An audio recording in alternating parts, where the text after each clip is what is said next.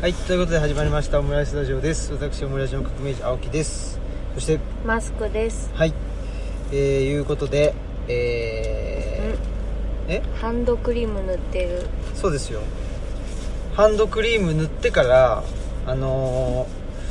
収録に臨もうかと思ったんですけど、うなんか時間がもったいないから あこれ収録中にしたらいいじゃんと思ってそうで今ハンドクリーム塗ってますんはいいやちょっとカサカサでうんこれはもしかしたらあれかもしれないですねあの大阪のホテルに2あー泊してきたからっていうあるそれはありますねやっぱり空調を聞いててそうなんですよなんかあれですよね通常であればあの皆さん加湿器とかをね、はいやったりするんですよね多分ね、結構そのね村だしあの古い日本家屋に住んでいると湿気の方がどっちかというとまああと川のねあそうですすねぐ脇だし谷だしや村自体がね山から水降りてくるしううん、んそんなんでまあ湿気湿気には事欠かないというところにそうです暮らしているんねですけど、まあ、ほんで大阪にねあの2泊してきましてで何をするあそうなんですよために泊まったんですあかの試験をねそしゃ うえ なんかそのなんでしょう今のはねなんかその何あのまんじゅうを道に置い てそうしたら向こうから歩いてきたやつが食べてよしみたいななんかそのねバナナの皮を置いて転んでよしみたいな、えすごいですねすいません計画通りのあはの動きをしましたけどそんなんで、まあ、社会福祉士といい、うう、ん、ねあの資格があるんですけどまあ一応国家資格ららしいんですけど、うん国家資格って初めて取ったかもしれないあそうかえっと取ったかもってまだえあの取れてないけどでも学芸員はあれも国家資格か、師匠は国家資格ですよあそううんう学芸員もそうかなうんと思ういや初めてじゃないですでもあれですよね試験を受けてっていうこと、そうだねあの学芸員は単位だからそうそうそうそう師匠も単位師匠も単位かなのであのしあのまあその後その実際働こうと思ったらそこで試験が生じるわけだけど、確か社に会福祉士はもうそのし資格自体の試験があるんですよねそうなんですよっていうんでねで結構幅広くてあの出題範囲っていうかしかも各分野がその各分野で一つでもその一分野全く解けなかったっていう分野があったらもう落ちるんですよあね、そうなんですよ総合おっしゃる点通りで偏って取ってもダメってことそうそうそうそうすごいですよねそうなんですよ実質的というか、うん試験が全然その名目的じゃないですよねううんん確かに何科目ぐらいあるのかな午前がね 11? うん10時から12時ぐらいねうんで午後がまあ1時半から3時半みたいな、う結構だからんみっちみりっちりがっつりって感じで丸一日ねそうなんですよだから結構気力体力いりますよね言いますよねでねあの去年も実は受けたんですよねですね去年受けてで3点足りずうん落ちちゃったんですよ、ね去年もねなんかけ結構勉強したなっていう去年は1ヶ月丸う々ん結構、っていうまあ週末にね、うんあの去年の放送を聞いたらそその時言ってんのかどうかわかんないけど、うんまあ言ってんだろうけど、うんあのなんかジャムを作りながら勉強してあたーなんか記憶がありますよ ス トなぜかストーブにストーブにねそうそう乗せスてトーブに乗せてジャムをねそうだねそんなことしてましたねなんかなんか何だったんだろういいなんかいいですね、うん、でまあただねそれがあの残念ながら落ちてしまい、うんでまあねえーそのリベンジとうんいうことだったんですけどなんかあんまりなんていうの、まあ、集中できないっていうか、まあ、基本的に試験が苦手なんで試験ってものがうん苦手でなんかなんていうの、まあ、試験って結構とりあえずうんこれはこういうもんだからって言って覚えたりするでしそそうょだねそ,、れをね問いそうい直うしちゃう 取り直しちゃうっていうか、まあ、そもそも、まあ、そうなんつうのうん取り直すよりも前にはいそそもそも言葉の意味が分かんないからああそっか通っちゃうわけですよ、はいでも問わないのよねはい試験って、そうだうねん、まあ通って理解してたら、まあ、よりいいんだけうんど、うんうんだけど本当にね午前が11科目で午後がまあ何科目かな9科目とか範囲がだからめちゃそうめちでゃ範囲が、まあ、社会福祉の範囲ってどんなぐらいかっていうと、まあ、基本的には高齢者でしょ、うんで障害者、うでえっとまああと母子んうんとかあと児童か児童ねあとはまあこう更生保護とかねうんあも入ってくんですよあうん触法少年と犯犯罪少年とかね、おおそっうん、かああいうのも入ってくるしでまあ大きいところでは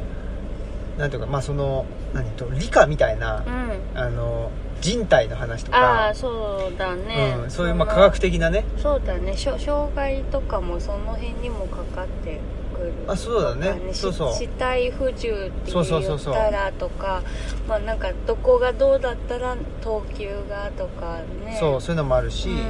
あとその加齢によりああなるほど、ね、うん人体の何がどうなるかみたいはないはいはいはいのもあるし、まあそうだよねそのね私もソーシャルワーカーさんにお世話になったの入院してた時に、まあ、うん病院好きのソーシャルワーカーさんみたいな感じで、やっぱりねそういう知識があの必要なんだろうなっていうのは思いながらそうなんですよね、でそういうことからあとは心理学うんの問題もあるしあと社会、まあ、社会理論とか、ちょうどねでも今回はあれなんですよなんかねあこれ読みたいなと思ってた人の問題が出てるたあまあたそうまなんだえすごいねエスピンエスピン・アンデルセンかな、っうんていう人が福なんだっけ福福祉レジーム論だったかなあその比較福祉学っていうのをやってて、うんうんうんそでそれをあの勉強してる時に、うんその人がねとなんだと脱商品化っていうおお話をしてておあこのままあまさにまさになのか、ちょっとまわあ、かんないねキーワードはまさにかまさにだけどどういう意味で使使ってんのかうんう知りたいなと思ってでアマゾンのね、んうんあのカートにはい一応入れとこうとうん僕別にあのアマゾンで買おうが買う前が一応そのアマゾンのカートに入れといて何、うんあの欲しいものリストみたいな感じであーメモそうそうてメモとして使ってて、でよ読みたいなと思ってたんですよ、うんこの試験が終わったらねそしたらその人の問題うんがあすごいバチッと出てですおねおー来たねそうそうあこれはいいやっつってうんねっていう感じでだそういうのもあるし、うんうん法律とかもめっちゃ法律もあるでしょあと年金ねあそうあ生活保護もあるなとせうんせだから制度と制度かうんね制度行政いやね地方自治、そうですようんねまあね勉強しながらねとある私も支援を利用しようとしてうん申請にひいひい言ってましたけどねそういうのの知識とかも、ねいやーあれはわ知識がないと分かんないしねすごい大変ですよ、ね、勉強しないとは分かんないしね、まあうん勉強したってっていうあれもあるけど、うんうんねあとはまあそういう知識問題もあるし、うんうん結構ね特徴的なのが、うんまああのー午前と午後に分かれてるんだけど、ではいと午前がまあ共通問題ってやつなんですよ、うんで午後が専門問題ってやつで、あはいで何と共通してるかっていうとあの社会あ違う精神保健福祉士と介護のあ方も一緒なの介護あそう福だ祉士も一緒なのかなちょっと分かんないけど、はいはいまあ、精神保健福祉士うとん社会福祉士で共通する部分があって、あでその共通科目は、まあ、広く浅くみたいなう感んじはなんいですよ、はいは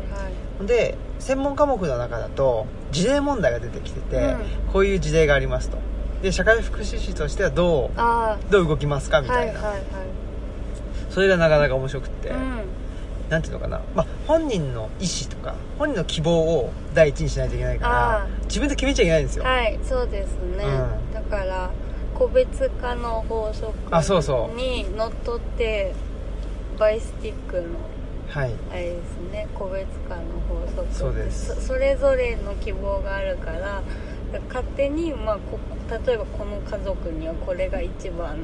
いい形だとか言って、うん支援者が誘導したらいけないみたいなことですよねそうそうだしなんていうの基本はなんかなんていうのかな他の人に振っちゃいけないの、ああ、うなるほん、どまず自分が動いてはいでなんていうのあのー誰かに相談に行くのはいいんだけど、うんちょっとあの人が知ってますよっつってうんポイって振っちゃあダメなんだあ、よね、なるほどとかねはいそんなんもねまあなかなか面白い問題っていうか、ううんがありましてねうんほいでまあ試験をやってきたよとはいいうことで、その大阪の今回はねあの去年は大阪のあの南の方の関空の辺りでやったんですけど、はいでっかいだからとこでねうんねやったんだけど今回はそそ大きいとこじゃなくてだからもしかしたら大阪で会場がいくつかあったのあかなとも思うんだあけまあどさすがに大集合させるとねちょっとこの状況下でそうなんだけど狭いとこに人がいたから 密か密 だまあそうだね人はたくさんいたけど、でもちょっとそう そのあり方に対してはねちょっとなんだろうエッセンシャルワーカーの方々がねそのそうだね持って帰って仕事をね休まないといけなくなったりしたらどうすんだと思いねますけど、思いますけどエッセねンシャルワーカーがケアされてないんじゃないかなっていうのは少しまあ思っねちゃったりするけど、ねうえ、んまあ、そういうところもあったりですねはいほいでまあ大阪の今年は大阪の福島というところでそうああ梅田の次のそうそう梅田のねだね次の駅ではいあの辺でだったんでまあ駅前のあのホテルに泊まりましてうん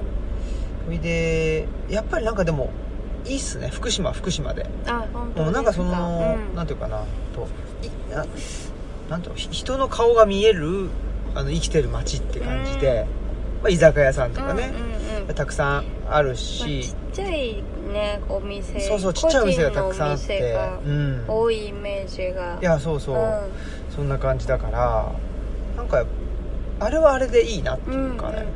うんそんな感じがしましてうんでそこにね、まあ、あと2泊してきたよってとこであの肌がねとカサカサだよと戻ってきた戻ってきたとはいそんなことですねそうですね、うんまあでもね試験は結構い手応やーえがあっしたかなかしねそうですね、うん試験はまああの自己採点とかしてねうんうんまあ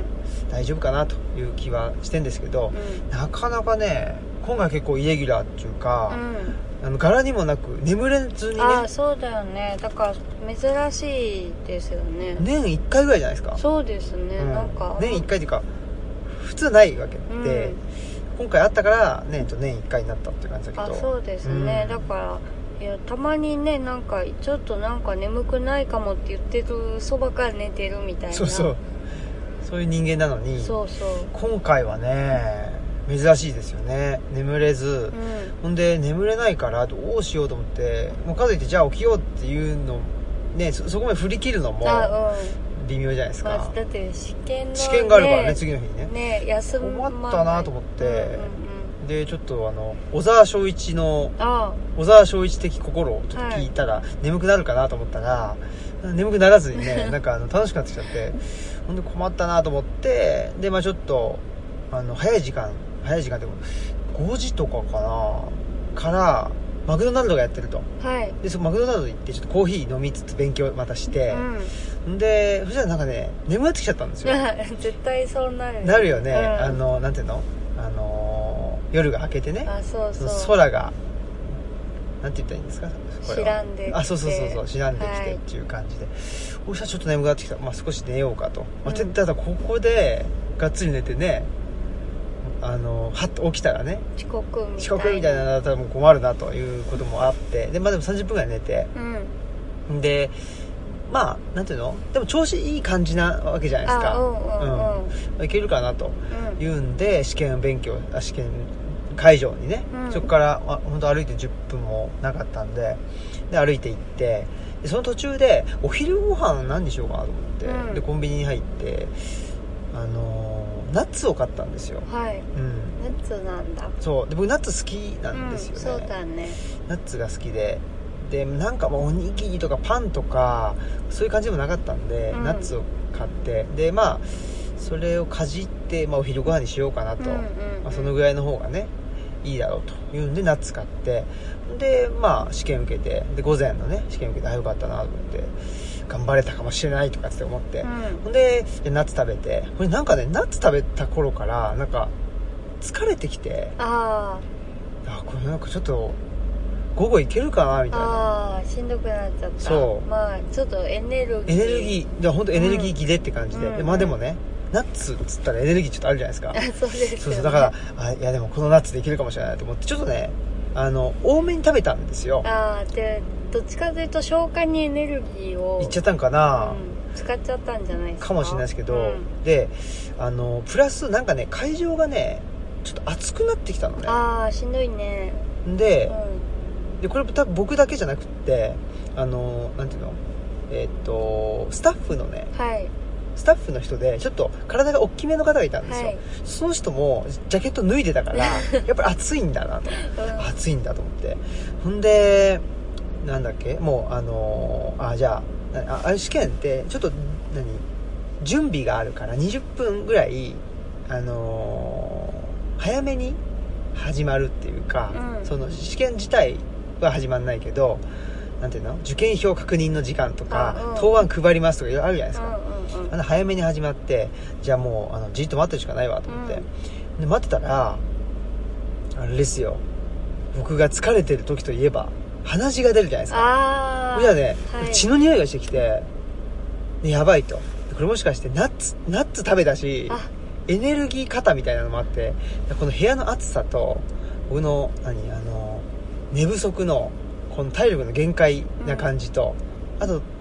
ナッツうんこれが相まってですね鼻血が出てきちゃって、はいまでやばいなとほんでなんとかね鼻をすすすりすすりながら、うんでもなんかあのマスクに、なんうん何で後で見たら少し血ついてるぐらいの感じになっちゃってほんであこれまずいなと思いながらまあなんとかねかわいそうそうかわいそうでしょ、う満身創痍感がやばくめってちゃかわいそうそうほんでツーってね鼻血がまあ垂れることもなく、うんなんとかあの事なきを得てですねただもうその状態で2時間の試験をあですねらもうだからヘロヘロでしたねねヘロヘロだったんでもうこれ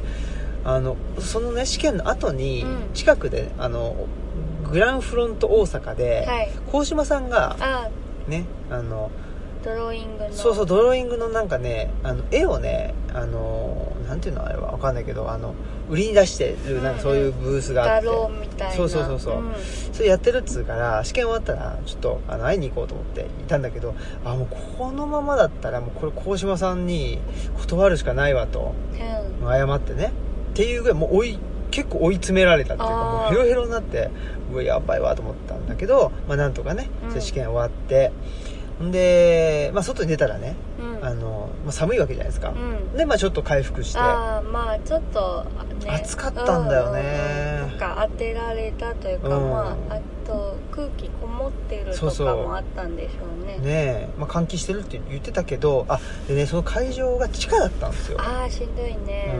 うまあ我々スカスカの場所で暮らしてるからそねうで密閉苦手じゃないですかそそれもあったんだろうねん、ね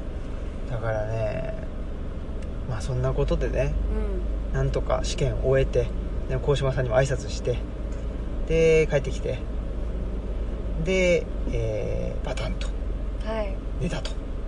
いう感じでしたねねはいいやーそんな週末というかでも、うまあこの1ヶ月ねあれですよまあ先週も言ったかもしれないけど本を読むのやめようと、んうん、ね金賞禁書の期間を作ったりまあ試験受けて試験勉強したりまあ、うん終わってみると、まあ、こういう期間もねなんかあってもいいのかなとかは思うけど、まあ、ちょっとなかなかね、うんあのー大変な、そうだねはい大変な1ヶ月っていうかで結構まあ原稿とかも原稿以外の部分もうんちょっと待ってもらったりもしてたりしたんで、あーうんうんうんこれが終わったらねその辺りが1ヶ月分のものがねドドッときついですねそうなんです、押し寄せてくる感じはありますけどね終わった終わったで忙しいねそうですね、なのでまああのーそうそうまあそんな感じでしたねはいはい、お疲れ様でしたおお疲れ様でしたいや疲れたことないんで 嘘言ったなじゃあずっと一回流します、はい翻訳文学機構文学機構文学機構文学機構はいはいなんておっしゃったんでしょ翻訳文学機構ですねうはいあれですね、うんマスクさんがあのー僕は試験勉強でねうんちょっとひいひい言ってるひいひいひいひい言ってる間に参加したはいオンラインでオンラインイベントかなうんはい参加してえっとトイブックスさんがうん主催してる、大阪のねそうえっとイベントだったんですけど、翻訳文学機構っていうジンをあのジンが出てるんですけども、うんうんい今3号目まで出てるのかなちょっとそれ以上出てるかどうかは多分3号が最新なのかなでそこにあのそのイベントに茅野木聖吾さんうんとアジールにも出てくれた茅野木聖吾さんがご出演されてて、で翻訳文学機構で多分いくつかのそのまだあの翻訳されてなかった外国文学の部一部をあのいくつか翻訳して収録してるジンなんですけど、うんうんその中でトルコ人ドイツにてドイツで経験した4年間の物語っていうのを、うんまあ、本当のこれはノンフィクションなんですけどトルコ人の方がまあ出稼ぎに行って帰ってきてから書いた文学っていうのでそれについて、まあ、それを訳した黒沢玲二さんっていう方とうんうん茅野木聖吾さんとあと翻訳文学機構をあの発行してることたびさんっていう方がうんあの司会されてて、うんでまあトルコ人ドイツにての話うんをうんしてたんですね。うんうんでねあの面白かったのが茅野木さんがちょっと指摘なさってたんですけど、うんあのまあ、移民一世の物語っていうのは、うんなかなかこう文学として残りにくいうんかったりするのであのそれはけうん結構貴重だ、う確ん、言葉がやっぱりねできなかったりするかうもんで確かこのトルコ人ドイツにての人はあのーあれなんですよもともとドイツ語はできてたから、うん結構その他のドイツ語ができないそのトルコ人たちと、まあ、あのドイツの人との橋渡しとかをちょっとしたりとか。うんあのしてた人なんでだからまあその文学としてちゃんとあのドイツ語でもそのドイツの人が読めるような形で残ってたみたいで、うんだからそれは一世の人がそういう形で残しているのはあの結構貴重なんじゃないかっておっしゃってて。うんやっぱり2世3世でその国に根付いてもうその国の人みたいになったのが例えばおじいちゃんはなんでこの国に来ようと思ったのかなみたいな感じで書くっていうことの方が多いからうっんていうことを言っていてそれはあれなんですねその、はいまあその人は一世の人の文学をはい訳されたってことなんあですねそうういうことですおねーなんていう人だったかなトルコ人ドイツにてのその作者の人がなんていう人だったかでなんか筋としてはその印刷トルコで印刷技師として働いていた人がですね、うんはいあのドイツに出稼ぎに出てやっぱ賃金いいとかいろいろあるんでしょうけど、んでドイツに行ってであの働いてまああの印刷の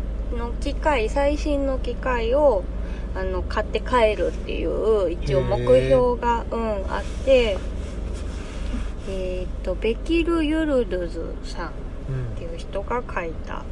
やつだったんですねでその機械をしあの一番最新の機械をドイツからあの持って帰ってくるために働きに出るっていう、うんあの一応筋書きなんであのプロレタリア文学みたいなうんちょっと労働を描いてるっていう感じでもあって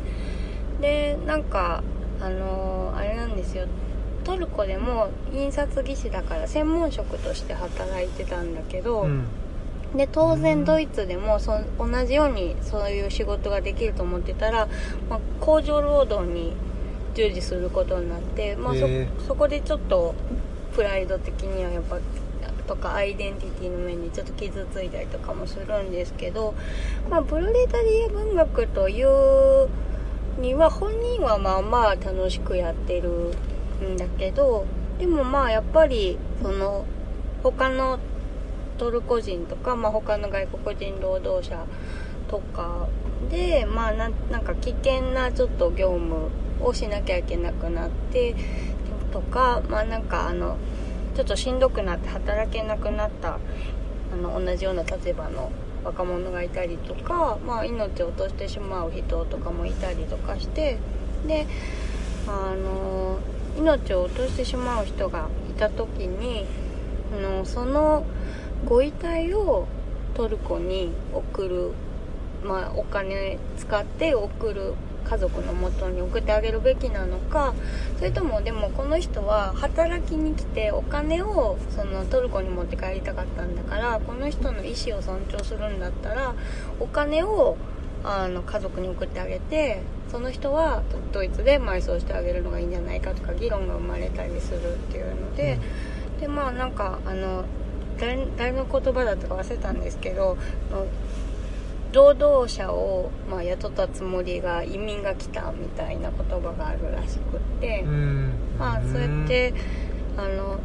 元気に労働できなくなって初めてあこう人間だったって気づくみたいな。ところも描かれてて、まあ、だから全体のトーンとしては結構そのちょっとしそのドイツの資本主義批判みたいなところもあったりとかして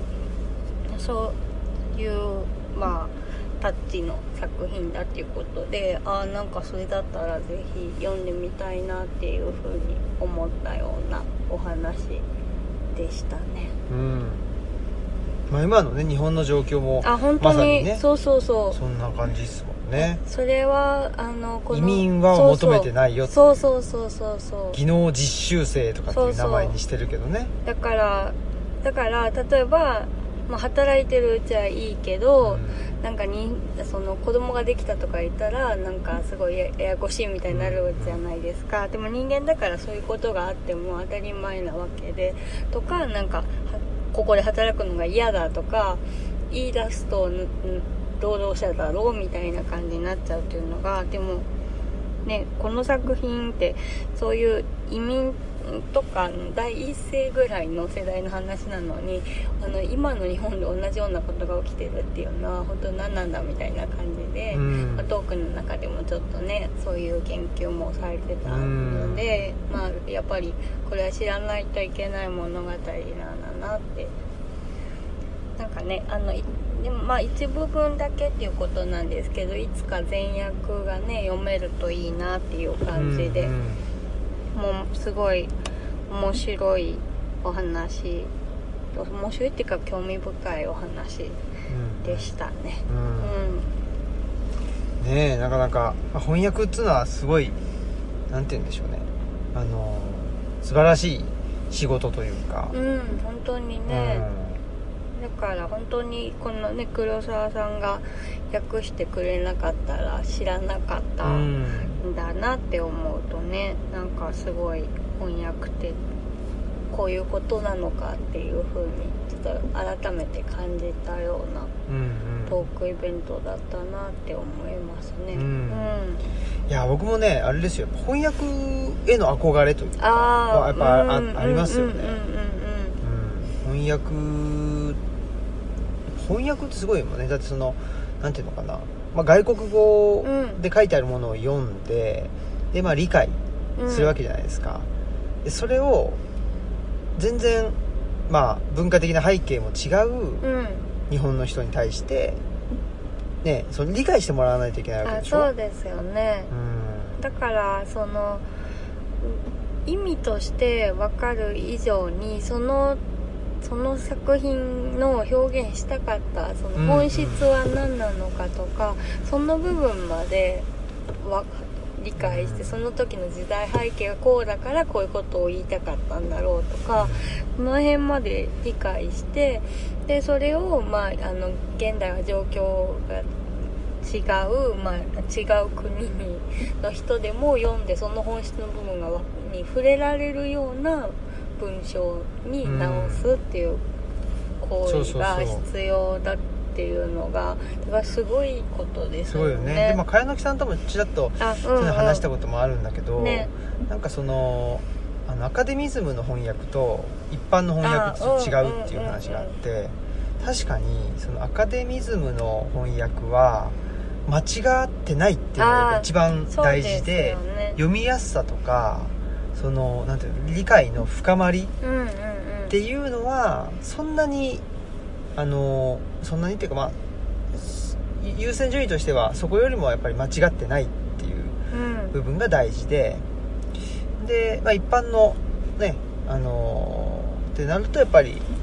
間違ってるとか間違ってないとかっていうよりもあそうですね、うんやっぱり、ね、やっぱは人にどうあのそうです読ねんでもらうかっていうところパートの部分がねうやんっぱり一番伝わらないとっていうところだと思うので、ね、前にその茅野木さんと翻訳の話した時に「まあ、ロスト・イン・トランスレーション」っていうのはあるんだけど、でも増えてる部分もあるよねみたいな翻訳する時になんか分かるように補った結果何かが増えてるってことももちろんあるよねって言っててなんかそれは面白いなと思いましたね、うんいやー素晴らしいですね、はいはい、ということでまあ僕もそうだねまたあれだなあのトイブックスさんにもねあうん、うん、行きたいいし、大阪の本町かなうんうんうん本町かなが一番近いのかなと千葉センタ千葉ービセンルタービルのね近いうんうんそでうすだよよねねいやそれはあれですかえっとみんなオンラインあみんなオンラインであー出演者の方々も別々あそうなんだなんですようんいやでもうんうんでもなんかあれだなと思いましたその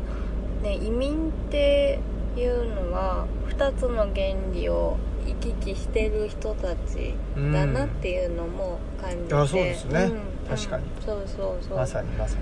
だからやっぱりねしばらく滞在して、まあでね、そういうトルコ人ドイツにいてはあのすずっと住むわけじゃなくて出稼ぎの間だから4年間だけ住むんだけど、うんまあ、それでもやっぱりねドイツに、うん、それなりに馴染んでくるわけだしで帰ってきてやっぱドイツにいた人っていう風になるわけだしでもやっぱトルコ人としてのアイデンティティっていうのももちろんあってトルコ人同士であの共有していることっていうのももちろんあるわけだし、まあ、そういうところもなんかすごくあの移民文学っていうのは興味深いしもっと触れてみたいなって思いましたねそんなそんな茅野木さんはいととのイベントがです今週末ですねもうね、うんもうすぐです気がつけば12日かなね2月の12日なんでこのねあのオムラジがオンエアされてた数日後とはいでいうことですねねあのオンラインイベントなのでぜひオンラインイベントでオンラインで聞けるけど、うん僕と茅野木さんはあですね直接ね絵本の子たちさんそうそうで会って話すの話すでいうことなんでねサイン入りなんか本もあの売ってくれたみたいなう売ってくれててそうなんですね、そんなそんなことですねう、んでまあプラスあれかもう来週の茅野木さんの後はだからあとあ守屋さんのやつもそうですねもう、うんオムラジ、えー来週のオンエアまでにね、でもう来ちゃうからねそうですねそちらは無料のあの、はいイベントなのでオンラインイベントなのでぜひあのねあの気軽にご参そう加っいすねただけたらと思いますうんっていう今日ねあの、うん夜守屋さんあとそうです、ね、打ち合わせがあって楽しみですね、うん、まあまあまあちょっとねここ、まあ、この試験のこともあってえ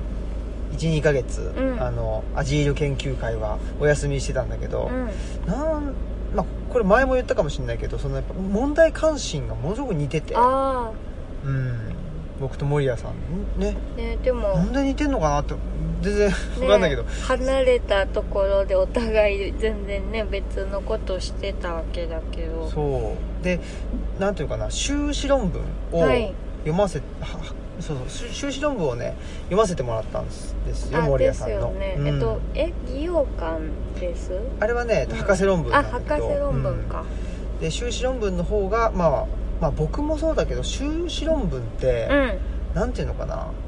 なんかちょっと気負ってる感じがあっていいんですよね、ああうん、気負って博て士は気負ってない博士はねう、んもう ね完成かかあ,、まあ、あるある種完成っていうかなんていうのここの枠の中で自分のオリジナリティを出すぞっていうのがあー分かってないとはい白論って書けないんですよ、ああそっかじゃあもう、うんなんかそれが見えてきてるのが白論なんですそねうで修修論はそうじゃなくて、うんうんうんなんか分かんないけどなんていうのかねなんかこうだみたいなううんのも言うしうんとはいえなんていうのそのあのけん専門の人たちがいあの読むようなうん論文にはまだ投稿してないっていう段階なんで、うんだからまあいい意味でちょっと気負っていて、うん話がでかいんですよ、うんううんんだからなんていうの修論に結構あの修論を細分化させてうんうん正確にしてで文字数を増やした白論になるんだけうんど、うんそういう意味ではなんかやっぱり原点っていう感じは、うんおーそうなんまだあ、森谷さんのもそうだし、うんうん僕もだからあれですよあのローマ帝国の属州アフリカっていうのの、あのについて修論ねうんうんうん書いててでそれが結局その文明と野蛮みたいな話だったりして、うんうんうんこれも二項対立うんではあったんだけどその時は行ったり来たりとかは全然言ってないけどもちろん、やっぱり二項対立してるものをどう扱うかみたいなのあはー、うんうんうんやっぱり当時からあったんですねあったんだよねうんまあ、ほんなんで、まあ、僕はね、あのー属州アフリカのことだけど、うん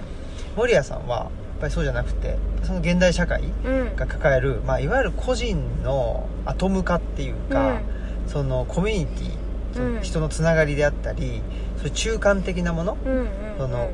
私的なものとうんうん公的なもの、うん公のもののその本当はコミュニティって中間的な存在としてあったわけだけどこれがなくなっていると。うんうんうんでこれがまあ現代的な、あのー問題であると社会的にもそうだし教育的にもそうだし、えーまあ、あの問題だっていうところからスタートしててうほんんでまあそれをつなぐそのコミュニティを復権するっていう中で、まあ、文化財っていうものが、あのーなんていうのそこをまあに果たすに果たすうん役割みたがいねなそうそうそうあるんじゃないかっていうんで、うんそういう話でね、うんまあ、森谷さんっていうのはあのー大々的にはあの今回は言ってないけどあの博物館学芸員の人なんああですねそうですよねうんだしあのーなんていうのかなまあ地元が山梨のおおじいちゃんがかな山梨の方にいらっしゃって、それでまあちょっと地域的なねあの活動とかもしてたりまあその何と美容館を文化財として、えーまあ何活用うん維持活用していく中でのあのコミュニティとのつながりとかあそうですね義勇館ってあの和製洋館みたいなのってね、時々あると思うんですけどあのメイトさん建物をねそ羊う羹あでそねうあそうですねそうそうあのあの美味しいやつじゃなくあて、そねう、そう甘い小豆のあれじゃなくてあのメイトさつきの家とかもね、うんうん和洋折衷の和風洋そうだ館ねみたいな感じですけど、ああいう建物のことを義勇館ってそ言うだよねうんですよねそう考えるとあのほら、えーと尾鷲の、はいあえっ、と土井見せてそうそう土井見せ亭ってねあの、まあ、僕らもうんトンガ坂文庫さんねたちとあの一緒に一緒にっていうかトンガ坂文庫であれか、えートークイベントした時かなあそうですね数年前ねはいえーに、えー、と土井見せ亭という、ま、なんですかあの尾鷲に住んでた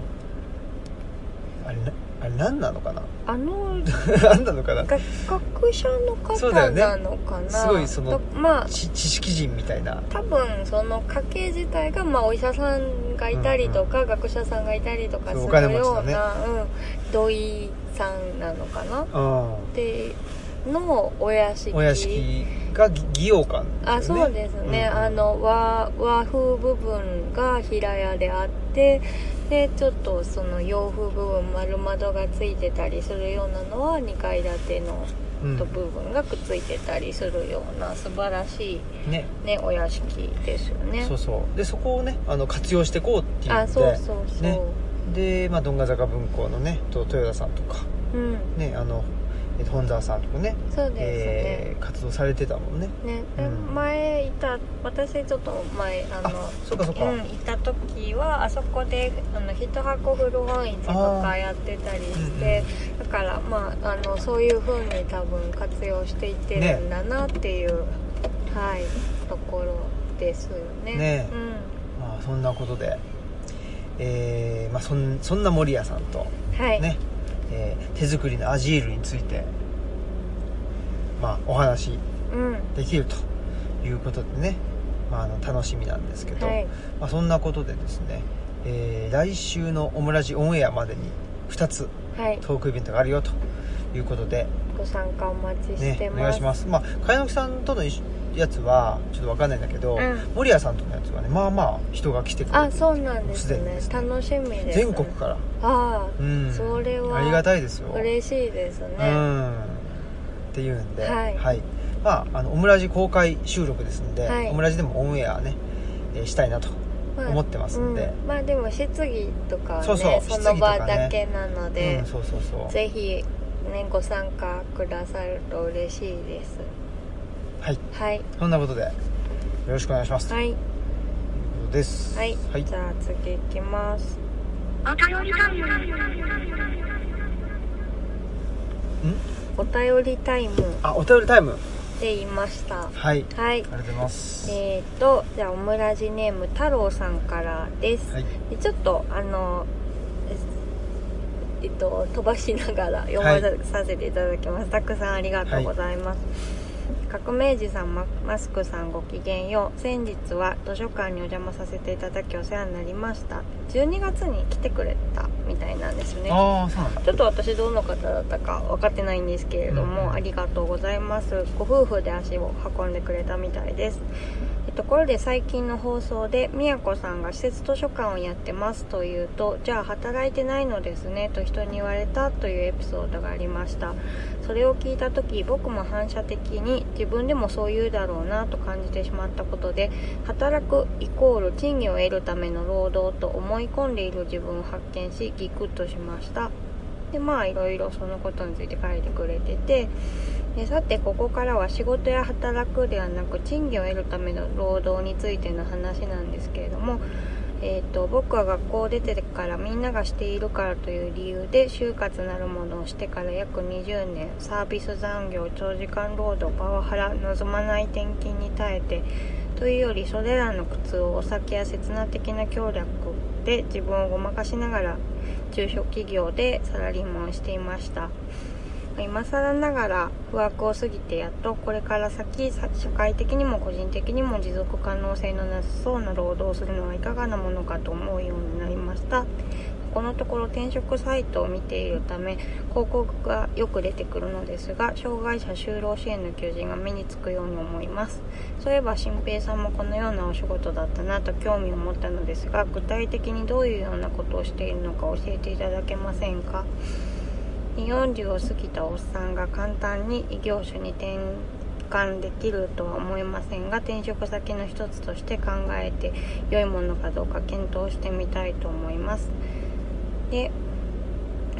まあえー、と求人広告を見ていると未経験者歓迎、えー、と無資格 OK という文言がかなり目につくので実はブラックの業界で離職率が高いのかななどというからの想像ばかりしていますまあ賃金が低めなのは数字で見えることなので分かりますが一般的に休日出勤が多かったりノルマ達成に伴う長時間労働やハラスメントなどがあったりするものなのでしょうかで、まあ、最後になりましたが平地でもまだまだ寒い日が続きそうですが東吉野では雪も降っているということでどうぞ健康と車の運転には気をつけてお過ごしくださいませということで、まあ、就労支援のお仕事うんについて知りたいっていうことですねはいいかよ要するにってことですねはいはいあのい一般的な話はちょっとわわかんないですあよそうです ねあのそう一般的な会社で働いたことがないまあそうだね一般的なっていうところで言うとまあ確かにだからなんですかっけ、えーうん未経験者歓迎で無資格 OK でほんでなんていうの常に求人があるっていう、うんやっぱりそういう業界は離職率は高いですよね、まあ高いから常に人を募集してるし、そうですね、でえっとね書いてくれてるのが他者とコミュニケーションを取るっていうのが多分大部分を占めてるんだあとそうですね思うけどそのどんな能力が必要だと思いますかみたいなああーとあとなんか向いてこういう人は向いてないよみたいのってありますかとあかーも書いてくれてますね、はいはい、うんあのーそうですね何から言ったらいいかなあのー確かにまあコミュニケーションは基本ですよね基本はコミュニケーションなのでコミュニケーションが苦手な人はやめた方がいいと思います そもそもねじゃあそのコミュニケーションって何なのかっていうことだけどその例えば接客業とかってうんああれコミュニケーションかねああコミュニケーションだと思いますですかねうんだからかといってそういう接接接客業的なコミュニケーションあのあ能力じゃとない今言った僕が言ったコミュニケーションがイコールかっていうとえどうかなイコールではないかもしれないなあそそうですねとは思うかなそうですねどっちかというと接客って先回りしてその意図を汲み取るうんくなんか言われる前にややるぐらいのことが必要だけど、それじゃないかなっていうそうですねでえっとじゅそう重要なことは就労支援って言ってるけどうんもっと細かく言うと、うん就労移行支援と就労継続支援っていうのがあって、うんそのこれは障害福祉の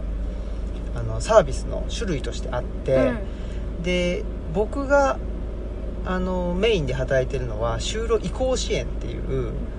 あのサービスなんですようん、はいで例えばうんとタナトスさんとかがやってるのはあはい就労継続支援で,、あーはいで何がまあやっぱり違うかっていうと就労移行支援移行っていうね移行っていうのは、まあ、A 地点から B 地点に移るっていうことなんですけど、えっとこれはまあ一般就職を目指すっていうはいところが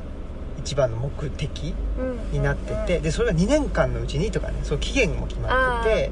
でこの中で一般就職っていうのは一般企業ねうんはい企業の、まあ、障害者枠、まあ、障害者枠じゃなくてもいいんだけど、うんそういうそのまあん主に障害者求人っていうのがあって障害者枠っていうのがあって、そこにまあ就職するっていう、はいでそこをすると,、えーとまあ、その企業もあの法定雇用率といってですね法律で、えーえっとここに 2. 点何パーセントとかいうあうんうんうんうんあのあって、えっとだんだん増えてんだけど今、うんうんそういうふうにまあ企業に対して国がこれぐらいは障害者の方雇ってねっていううのんが、うんそういうあの数値があってでまあ企業としても障害者の人を雇うとそれが達成できて、うん達成できないとまあなんていうの、えーと罰金みたいな、うんうんまあ罰金ではないんだけど、まあ、そういうあのお金払わなきゃいけないとかいうのもいろいろあってほんで言うんで、まあ、そこに、まあ、そういう仕組みでねうん成り立っているというのが就労移行支援っていうんでで、まあ、僕はその就労移行支援にいて就労継続っていうのは、きうん期間がないんですよき期間がないんだけど実際に、まあ、うちの事業所だったらあとよもぎのねうん商品を作ったりしてそれを売ってでまあその売り上げでうんあの事業所をねうんうんと回すだからその人件費を補うとかうんそういうことをやらなきゃいけないとうんいうところなんですよだからこの就労移行支援と就労継続継続支援っていうのでだいぶ違いまうす、ん何が違うかっていうとうん就労移行支援の方があのーまあいわゆるちょっとき教育に近いああかなうんまあ目標があってそれにそうそう向けって必要な技能を身につけてっていうそうようでな2年間でだいぶ短期間なあそんうでですねあの何その2年間から逆算してう、んあのこの時期はこれをやるとかね、うんうんうだんから結構ねなんていうのかな、まあ、合理的に考えてやんなきゃいけないところがあってで継続支援っていうのはもうちょっと緩やかうんうんうんですね、だからどっちがいいかっていうのはあだからまずはあるかそなれって事業所で両方やってるとこもあればそう継続だけとか移行だけとかっていうとことがあるうんですかありますよそれはだからそそれもちょっと注目した方がそうだねだからその求人、まあ、ただその例えばそれが法人であったり、うんそれが株式会社であったりあこれもこの母体もねあるんですよあうんでうちは社会福祉法人って言って、はいあでじゃない場合もある株式会社もできるんでああそっかうん、うん、しね NPO はやってんのかなまあそやってるでしょうね、んんっていうんでその母体があの何かにもうんあ寄ったりもなるほど、しますねまあ、しかも割とそのあれじゃないですかあの革命児さんが働いてる社会福祉法人ってけ結構なんだろう不思不思議な法人なんじゃないかなってはためから見て思うそんなそうだねなんかそんなに福祉福祉実はしてないんじゃないかなそうそうそうそうで福祉福祉してるっていうのは、うん、それそれがまあ悪い別に悪いとは思わないんだけど、うんまあそうだねだからなんていうの就労移行支援っていうのは2年間で決まっててで就職するっていうのがあるから、うん結構社会とつながってるんですいあーわゆる社会とね、うんうんうんそのまあ資資本主義社会っていうことだけど、うんうんうんとつながってるところがあるんですけど就労継続とか、まあ、いわゆる福祉っていうのはやっぱり福祉って資本主義社会での中にはなんていうのない部分うんはまあいろんな言い方ができるけど、まあ、近代化の過程でししその資本主義社会の中に組み込めなかったものとか、その社会からまあこぼれ落ちてしまった部分っていうのを福祉が拾拾うっていううん役割だったから、そういう意味でなんていうのかなやっぱり一般の資本主義社会的な価値観っていうのとは違ううんうんうん価値観があるよっていう意味ではまあなんていうのこの資本主義的な社会の価値観に疲れてしまったうんうん人、もしくは向いてないなっていう人はやっぱりちょっとなんていうのかなあのそういうね、まあ、就労支援に行くっていうのはいい,、いいとは思うんですけど、うんでもやっぱ就労継続支援の方がそういう人は向いてるんじゃないかあなーちょっとゆったりしてるし、うんはいはいまあではもいでもお金稼がなきゃいけないから大変っちゃうん大変なんだけど、基本は作業を、うんあのーまあ何利用者の人たちが作業してるっていうのをまあなんていうのみ見守ったりとか、その作業の、ね、仕事だから何言うと納期はあるからうね、んでその納期内でおあのあ何、えっと、収めるように、うんまあ、うん、マネジメントというか、うんするみたいなそういうことがまあ就労継続だし、就労以降はねもっとねまあなんつうかねバリバリあーな感じちっちゃい感じかなっていうのはあるかな、うでさっきちょっと話は戻るけどコミュニケーションっていうのは、まあ、積極的なコミュニケーションはそれほど多分求められないと思うんですよああそうなんですね、うん、だけどじゃあ何が必要かって接客っていうのはそのお客さんと、うんなんていうのこのお客さんと,、うんえーとお店のうんなんかさサービス提供者みたいなそうそうそううそうででさっきからサービスサービスって言ってるから、うん基本基本っつったらいいのかな、まあ、そういう関係はあるよね、うんサービスを提供するものうんサービスを受けるものこれはありますただやっぱその前提としてでも同じ人間じゃんあーうここの感覚がないと多分続かないんんうんですよねだからあの接客業だったらお客さんと、うんあの店員でその関係の中で仕事ができたらいいんだけど、うん店員もお客さんも同じ人間だからなんていらないわけじゃないあですかそどっうちかとそいううです ねどっちかというと邪魔になるとそうそうそうそうかもですねそうそうで人間っぽい部分出したらむしろちょっとダメというかそうだね、うんまあねあの上手な人はねそこを上手に出していあうんうんうんってっていうことになるんかもしれないけどただ、うん、やっぱりその辺りでですねうんそこがまず根底にないと多分続かないんじゃないかなっていうのは思うし、うんで、まあ、そういうところは根底になくても続いてるところはあると思うんうですんよ、うんあるけどやっぱそういうところはいわゆるブラックっていうかなんていうの、まあ、その労働者その低賃金で雇える労労働者としてそういう人たちを使う、トルコ人ドイツにてそれこそドイツにて状態よりもまあはっきり言っちゃうと、まあ、よよりもって比較できるでできないと思うけど、うんその障害者を雇うことによって、国からねあのまあ補助金であったりそのサービス費っていうのは、うその税金から払われるわけだから、んうんそれで事業事業体を回すためのあものなのあで、うまんあどっちがは、ね、あの悪いかって言ったら、ね、だからそのいなんていうのあとあ安価な労働者うん労働力でもない、うんまあすらないですらない、ううんんだからもうそこに、えーと何といてくれたらいいかなああうんうんそうしたらあのー何事業所としてはねうんうんうん就労支援支援してますよとでその支援費っていうんだけど、うん支援したよっていうそれをまあ報告すると、うんえーまあ、国とか県とかねからあのお金が入ってくるとういうことなのでんそれはちょっとあまりにそうあまりにな関係ですねそう、だからそういうあの事業所もあります確かうに、うんんだからそそこはまああのななんていうの職員がすんごいハードワークであブラックだというわけではないあああかもしれないそうああそうか、うんなるほど、ね、だけどうんまあぼ僕らから見たらブラックっていうあかまあうんなんていうりあの倫理的にブラッあクそうそう だねだだからだなんよねかそこにいてやっぱ心身壊す人もいると思いますしね、うんそそういうもの状況を目にしてうんうんかもしれないし、うまあ何そんなもんだよ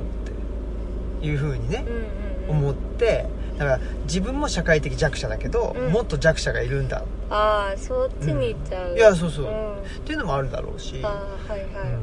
ていうんでそういうとこはそっかそうあるんですねそういうとこもありますななんていうかお落とし穴じゃないけどうでんもまあでもなんかそういうのはいいろんな分野でそういうのはでもちょっとはあるなっていうのは、そうだよね、うんいやねまあどあうるでししょうねどうしてもパワー関係が生じうる場合にそうなっちゃうっていうのはまあどの分野でもあることではありますよね。うんねえでなので、うんまあ一つのなんていうのかなそれを見抜くはい。手段としておおあはるんだ。例えばねはい。うーん職業リハビリテーション研究発表会っていうのがおあるんですよはい。それ僕発表したんだけど、うん。そこで発表してる人たちは大丈夫と思いますよあー発表してる人たちのその所属してる、うん。えー事業所だったり法人であったりあっていうのはねいやうこれには根拠はないんだけど、はいなんかみんな楽しそうにしてるからああそうなんだ、うんでその発表っていうのは別に任意なんですか、そのそれに参加しないと何かがもらえないとかあそういうことそうじいうゃないわけじゃなうんうくんて、だだからみんな好きで発表してるからあそっかじゃあ、うんじゃあそれ基本はた多分そうだと思う、そっかうそっん、かだって僕も別に発表しなきゃなんかペナルティーがあるとかいうわけでもなくうんうんうんうんえそれは自分がから発表したんですかそれともなんか一応ボスからは言われたとか僕うんいやあそうなんうだ、んじゃあ本当に自分でそうそう、うまあねあのー事業体によってはうんうんいろんな事情があるでしょうけど、まあ、まあでもそそれだけこの自分たちがやってることに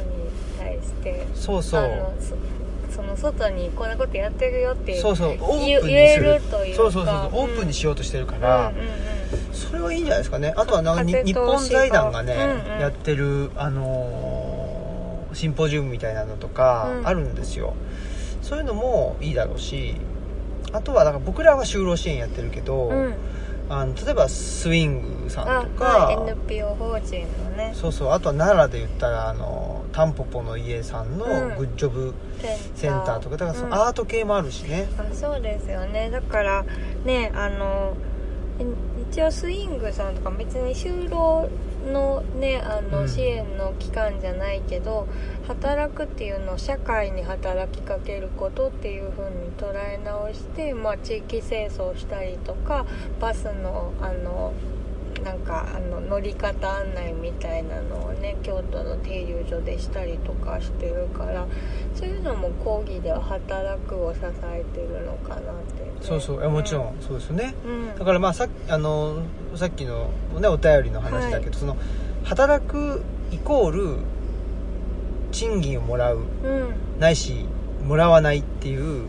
こういうまあ0か1かっていうんじゃなくて働くの中に賃金をもらうことも含まれているうんっていう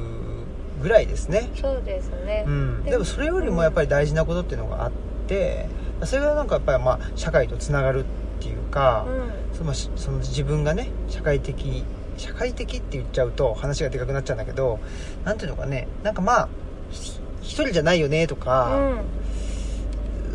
そのぐらいかなうんうんの感じ かなと思うんだけどやっぱりなんかあのあ一人じゃないかもというふうに思える、まあ、そのための手段としてうん働くっていうのがあるとでそれをやるとまああのお金もはいもらえて、うんでっていうことは何ていうのそのあ役に立ってるかもみたいな、うんうんそのいう感覚がを強めるために、まあお金をもらうというぐらいの感じで、えーそなんていうのそのし下から積み上げていくっていうか、うんその働く意味をねやっぱり今どうしても社会のシステムがあのお金がないとうん暮らしていけないし、まあ、そういう意味ではすごい便利だからお金が、うん便利すぎて、あのー当たり前すぎるというかなんかもうお金が前提になっちゃってるんだけど、そそうじゃないっていううんそれを一旦まあある種フィクあのフィクショナルかもしれないんだけど一旦外してみてじゃあ働くって何なのとかあと生きるって何なのって言ったらやっぱりあ一人じゃないかもみたいなそういう感覚うんの方が実は多分お金をもらうよりも前にあってうんその結果としてお金をもらうお金を稼ぐで生活が成り立っていくと話の順序がちょっと違うのかもしれないですうね、んというふうにまああの思ってますはいはいありがとうございましたはいはいということで、 はいまあこれはでもねえーある意味だからまあ本当に福祉と資本主義がの対比ですよ、うんうん、福祉っていうのはまあその近代的なね、うんあの資本主義からこぼれ落ちちゃった福祉とか言うんじゃなくて、まあ、ウェルビーイング今の流行りの言葉で言うと、うんだから生きるって何なのとか、まあ幸せって何なのっていうすそごいあの何とラディカルなうん資本主義以前の状態を想像するっていう意味での福祉、うんと資本主義社会との対比ですよねそのあの、えー今の話はね、はいうん、だからそういうふうに、まあ、より話のでかいとこで、あのー仕事をしたいよという人であれば、うんまあ、いわゆる今言ったようなその福祉的な仕事っていうのはいいんじゃないですかねうんと思いますが、まあ、これい一般的な話かどうかわかんないけど、うんうん、っていうふうに思います。まあそうですねまあねちょっと太郎さんの働くっていうのとまあ就労支援の場合だったらその障害のある方の働くっていうのもねなんかまたあのいろいろ考える部分が変わってくるのかなと思うので、まあちょっと、うん、参考になったそうらですいいねけどなっていう感じではい、はいまあ、また何かあればねはい聞いていただけたらと思いますはいはい、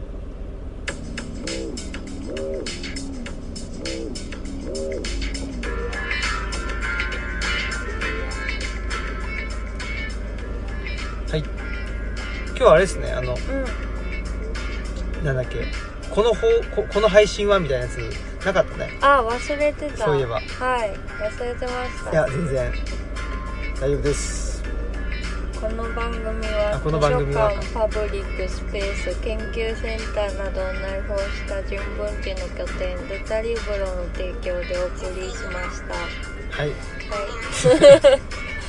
言ったからええやろって いうどうやそんなことよいやーそんなことではいえー、っと今後うん今後どうどうですかね、こんまあ、マスクさんのはい新刊あ新刊情報をちょっと言っといた方がいいんじゃないですか新なんかありますか転特に換ない情報今特にちょっと進んでいることないのでないですねなんかこの前高松さんとねあの打ち合わせしてたよね幸せしたけどなんかドラマの話ずずっ としててそうですねねなんかドラマ役者さんの鼻の話とかしてたんで高松さんが、うんそうだよねその役者の鼻に注目してるよねすごい鼻に注目鼻してに注目てすることなかったなそうなんですよなんか誰々の鼻が好きとか言ってえ鼻を考えたことがなかったと思っうんて、僕もあんまり注目してなかったなでもその言われて画像とか見てみたら確かにちょっと鼻が特徴的だったりしてだから鼻の印象だと受け取ってないだけででも結構顔の印象を決定づけてるのは実は鼻なんじゃないかあーということにあの高松さんと話してた思いましたねあなんかなんか好きな顔だなとか思ってた結構鼻すーとーうん綺麗にあの通ってる人だったりとか。うんしたので、いやでもそれを花だとね認識してる高松さんさすがですね面白いなとなんかそんな そんな話をあこの間はあれですねちょっとあの収録し直したいあの本をお悩みに対する本を一冊変えたかったのであそうだねそれを新たに収録してちょっとそういうのもたまにあるのであのノートで読んでくれてる方でもまたお楽しみいただけるんじゃないかなとはいあの到着への処方箋のねあそうですうんうんうんはいやー楽しみですねねはい、まあ、僕もちょっと原稿をぼちぼち書いてますお決まりやすはいということで、えー本日のお相手はオムラジオ革命児青木とマスクでしたさよなさらよなら